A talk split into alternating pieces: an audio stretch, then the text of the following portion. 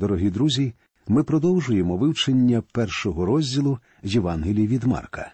Як ми вже говорили, це один із самих насичених подіями розділів Святого Письма.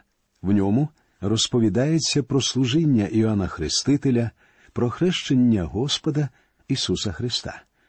Ми також довідуємося про випробування Ісуса в пустелі та про початок Його земного служіння. Про все це ми говорили в нашій минулій передачі. Сьогодні ми розглянемо наступні події цього розділу, покликання учнів, а також розповідь про чудеса, які зробив наш Господь у суботу. Отож, читаємо з 16 по 20 вірш першого розділу Євангелія від Марка. «А коли він проходив біля Галілейського моря, то побачив Симона та Андрія, брата Симонового, що невода в море закидали, бо рибалки були. І сказав їм Ісус: «Ідіть услід за мною, і зроблю, що станете ви ловцями людей». І зараз вони свого невода кинули, та й пішли вслід за ним. А коли недалеко прийшов, то побачив він Якова Заведеєвого та брата його Івана, що й вони в човні невода лагодили. І зараз покликав він їх, і вони залишили батька свого Заведея в човні з робітниками і пішли вслід за ним». Треба сказати, що в Євангеліях ми зустрічаємо три уривки, коли Господь прикликає своїх учнів. Перший з них ми знаходимо в Євангелії від Іоанна, в першому розділі у віршах з 35 по 51. У цьому уривку говориться про те, як Ісус, йдучи до Єрусалиму, зустрів цих людей і покликав їх за собою. Але це було, можна сказати, неформальне покликання. Вони лише хотіли довідатися, де живе Ісус. Справа в тім, що Іоанн Хреститель вказав на Ісуса, і деякі з учнів Іоанна пішли за ним. Але вони не залишилися з Господом. Того разу він просто не просив їх залишитися. Тоді вони повернулися до своєї риболовлі в Галілеї. Другий раз ми бачимо, як Ісус закликає до себе майбутніх апостолів в Євангелії від Марка.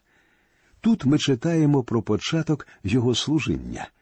Одного разу, йдучи берегом Галілейського моря, він бачить цих двох учнів – Симона і Андрія, зайнятих риболовлею. І він закликає їх слідувати за ним. Їм тепер потрібно буде стати ловцями людей. Однак з Євангелії від Луки, з 5 розділу віршів з 1 по 11, ми довідуємося, що потім вони знову повернулися до свого ремесла. Останнє покликання – це коли Ісус назвав своїх учнів апостолами. Ми можемо прочитати про це в 3 розділі Євангелії від Марка, у 10 розділі Євангелія від Матвія, а також у 6 розділі Євангелії від Луки. Учні повернулися до своєї риболовлі, і Симон Петро навіть сказав Ісусу: «Господи, вийди від мене, бо я грішна людина». Але Петро, говорячи ці слова, мав на увазі наступне: «Господи, чому ти не знайдеш собі кого-небудь іншого?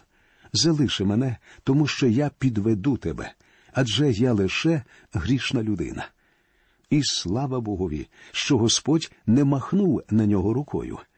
Це був 3 раз, коли Ісус покликав учнів до себе, роблячи їх своїми апостолами. В наступному уривку ми читаємо про події, що відбулися в день суботи. Ми знаємо, що Господь пішов з Назарету тому, що його співвітчизники не захотіли його прийняти. І він пішов до Капернаума, який став центром його діяльності протягом усього часу його земного служіння. Тут ми бачимо, як одного суботнього дня, рано вранці, Ісус прийшов до синагоги і почав учити народ.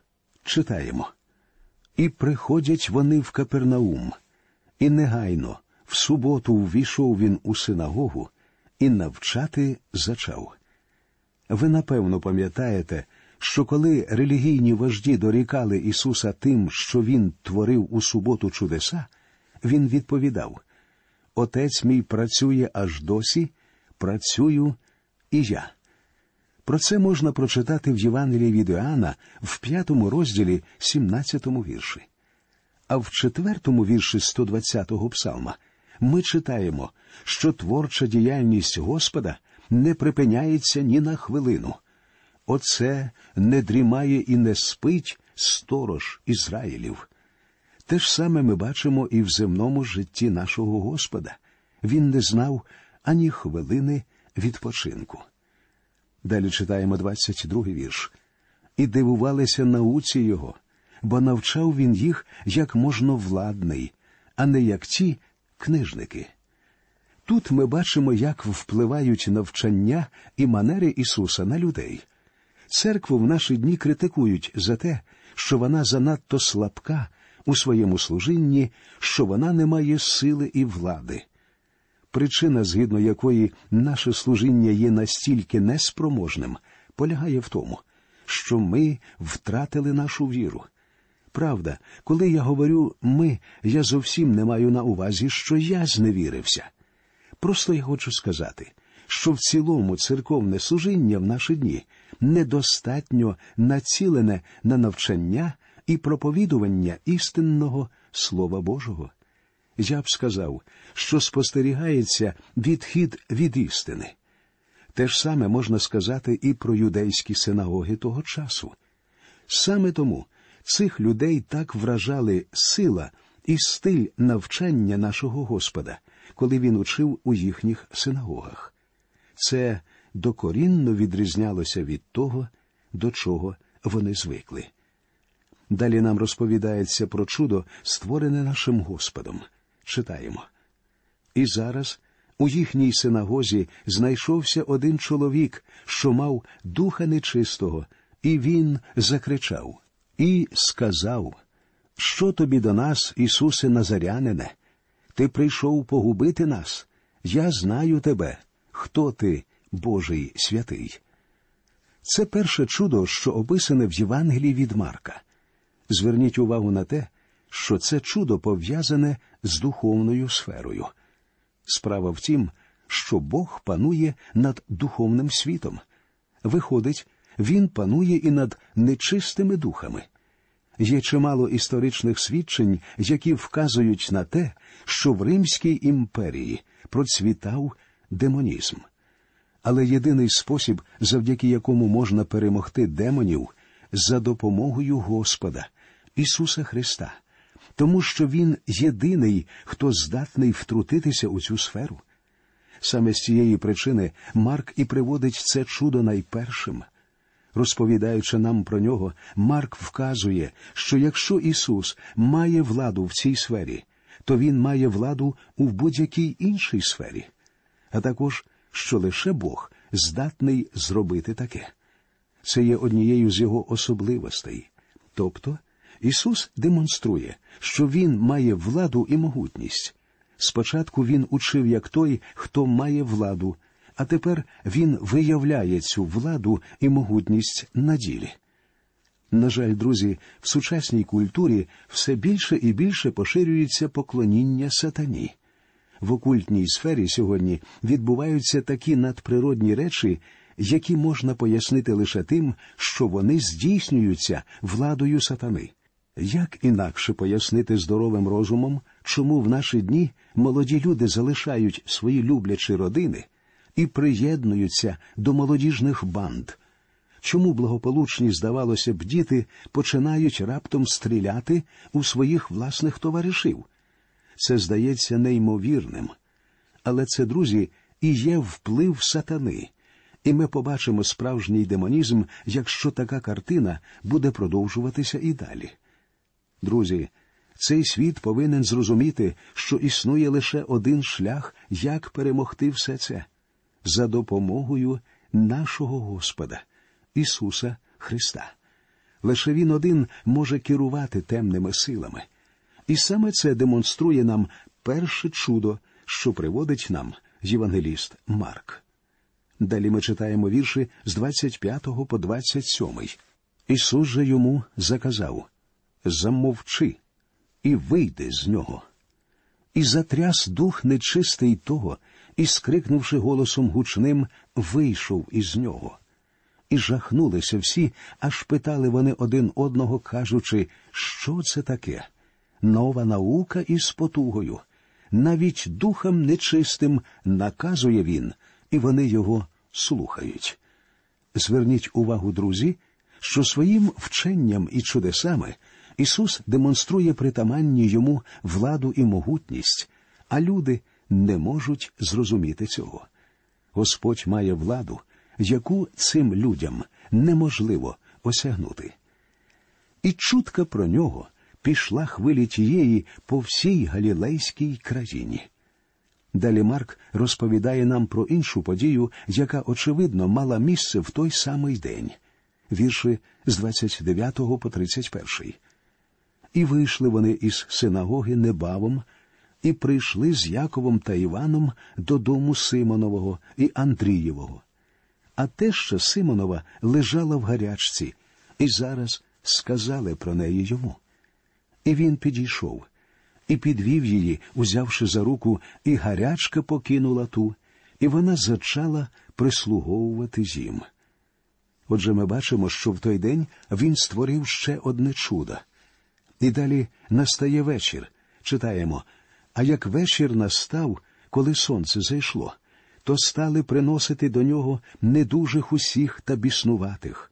І все місто зібралося перед дверима, і він уздоровив багатьох на різні хвороби недужих, і багатьох демонів повиганяв. А демонам не дозволяв він казати, що знають його». Друзі, зверніть увагу, що тут Марк робить те ж саме, що і Матвій у своїй Євангелії. Марк вказує на той факт, що Ісус зробив багато інших чудес і зцілень. Тобто Марк підкреслює, що він розповідає нам лише про деякі події. Дійсно, Ісус зціляв буквально сотні і сотні людей, хоча до нас дійшли письмові свідчення лише про окремі випадки. Цікаво зазначити одну деталь. Нечисті духи впізнавали Господа Ісуса. Вони знали, хто такий Ісус. Але при цьому важливо, що це знання ще не давало їм спасіння. Щойно ми прочитали про події, які відбулися в ту суботу. Для Ісуса це був важкий день, і ми могли б подумати, що наступного дня Він не буде вставати рано вранці. Але от що ми читаємо у 35-му вірші.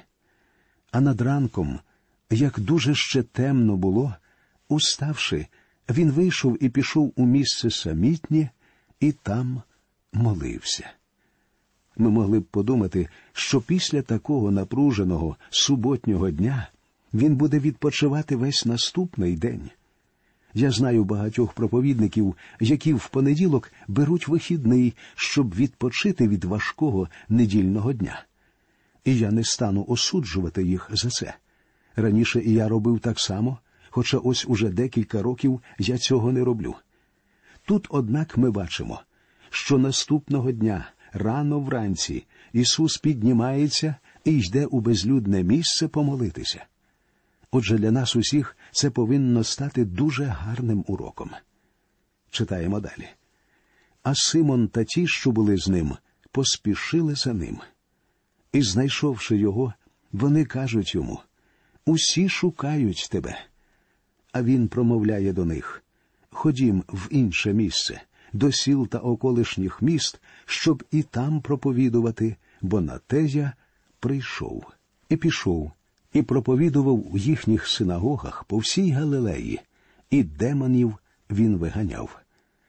Це самий початок Євангелії, але вже тут Господь наставляє своїх учнів і готує їх до тієї події, що повинна принести їм спасіння. Тобто, вже зараз Він готує їх до своєї майбутньої смерті та воскресінню з мертвих. Але одне його вчення – не дасть вам, друзі, спасіння. Ми отримуємо спасіння лише дякуючи тому, що Ісус зробив на хресті.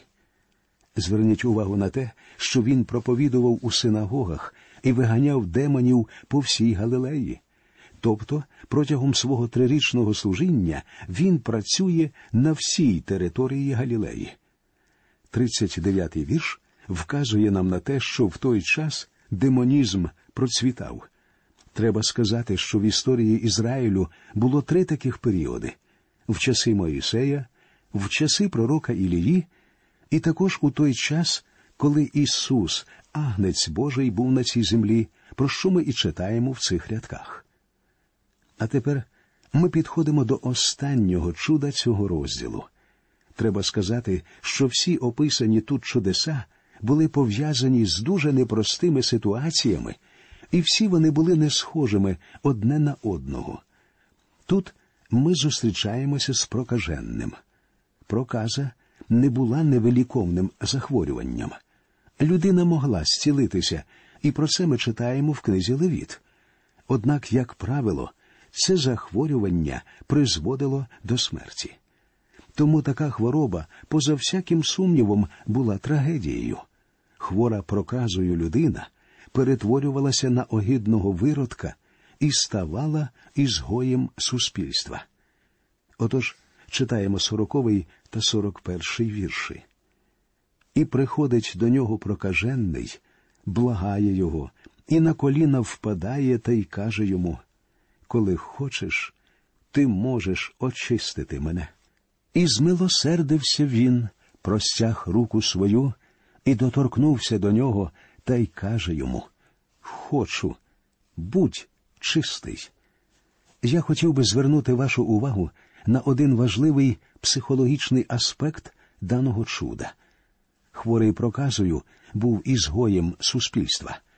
Нормальна, здорова людина ні за що не стала б торкатися такого хворого. Тому можна не сумніватися, що вже багато років цього нещасного ніхто не торкався.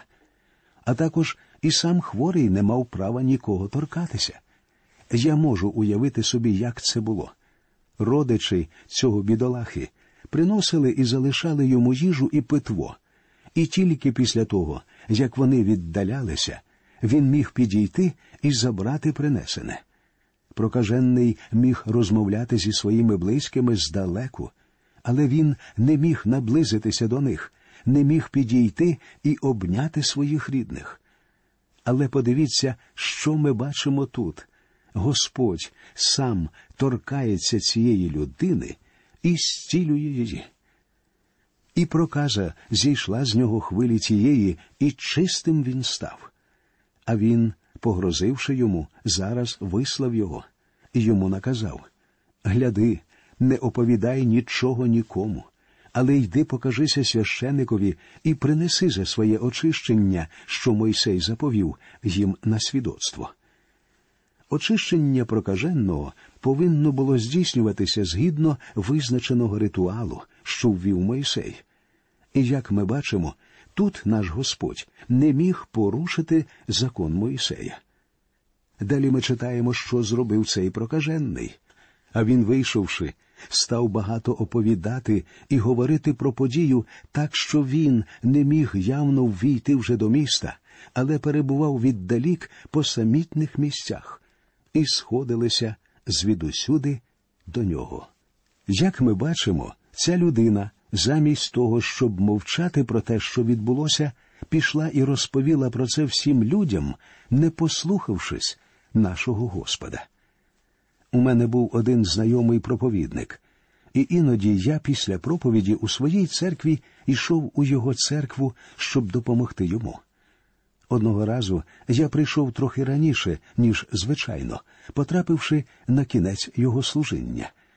І мені довелось почути частину його проповіді, що була присвячена саме цьому уривку з Євангелії від Марка. Мені здається, що тоді я почув найбільш мудру думку з приводу цього вірша, яку мені тільки доводилося чути. От що він сказав: «Господь наказав цьому прокаженному нікому не говорити про Ісуса. Однак той, як тільки зцілився, розповів усім. А нам Господь наказує звіщати про нього всім людям, а ми замість цього воліємо мовчати.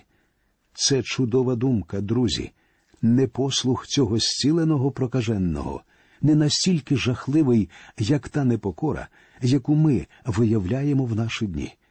Ми повинні звіщати про Спасителя всім людям, а ми мовчимо. Отже, цей чоловік, що зцілився, розповів про подію, що сталася всім людям, і до Господа почали стікатися натовпи людей. Саме тому Ісусові і довелося піти з Капернаума на певний час. Власне, в цьому і полягає одна з причин, чому Господь Ісус не бажав публічної популярності. Він не хотів, щоб його знали тільки як чудотворця і цілителя. Саме тому він не хотів, щоб ця людина розповіла усім про того, хто здійснив це зцілення. Справа в тому, що Ісус прийшов заради духовного служіння людям. Він прийшов, щоб вмерти на хресті за гріхи цього світу, а інше служіння просто могло затьмарити Євангелію. Це, до речі, одна з причин, чому я так активно виступаю проти тих, хто в наші дні ставить мови, зцілення чи щось подібне на перше місце у своєму служінні. Справа в тім, що навіть якщо подібні дари дійсно призначені для нашого часу, все одно подібне служіння ставить віз перед конем. Нещодавно хтось сказав мені: «Чому ви критикуєте такого-то служителя? Так, він має служіння зцілення, але при цьому він проповідує Євангеліє». На це я відповів: «Так, це добре. Але чи знають люди цього служителя саме завдяки його проповіді Євангелія? Чи є Євангелія істинною і найголовнішою причиною, згідно якої люди приходять до нього на зібрання? Вони дійсно хочуть почути Євангелію та отримати спасіння, чи єдине, що їх приваблює, це зцілення або інші емоційні переживання?» Я, друзі, думаю, що сьогодні ми повинні розставити всі крапки над «і». Наша головна задача – це проповідувати добру звістку. Тут, в Євангелії від Марка, ми бачимо, як перешкодило нашому Господеві те, що цей прокажений розніс звістку про своє зцілення по всьому Капернауму. Ісусові навіть довелося залишити це місто на певний час, що підтверджує перший вірш 2 розділу, де сказано: «І коли ж він по кількох днях прийшов знову до Капернауму, то чутка пішла, що він удома». Причому ми не знаємо, скільки часу йому довелося ховатися від людей. Нам лише сказано, що він повернувся через деяку кількість днів і продовжив своє служіння. На цьому, друзі, ми закінчимо нашу сьогоднішню передачу. Наступного разу ми розпочнемо розмову про 2 розділ Євангелії від Марка. Нехай Господь вас рясно благословить. До нових зустрічей в ефірі.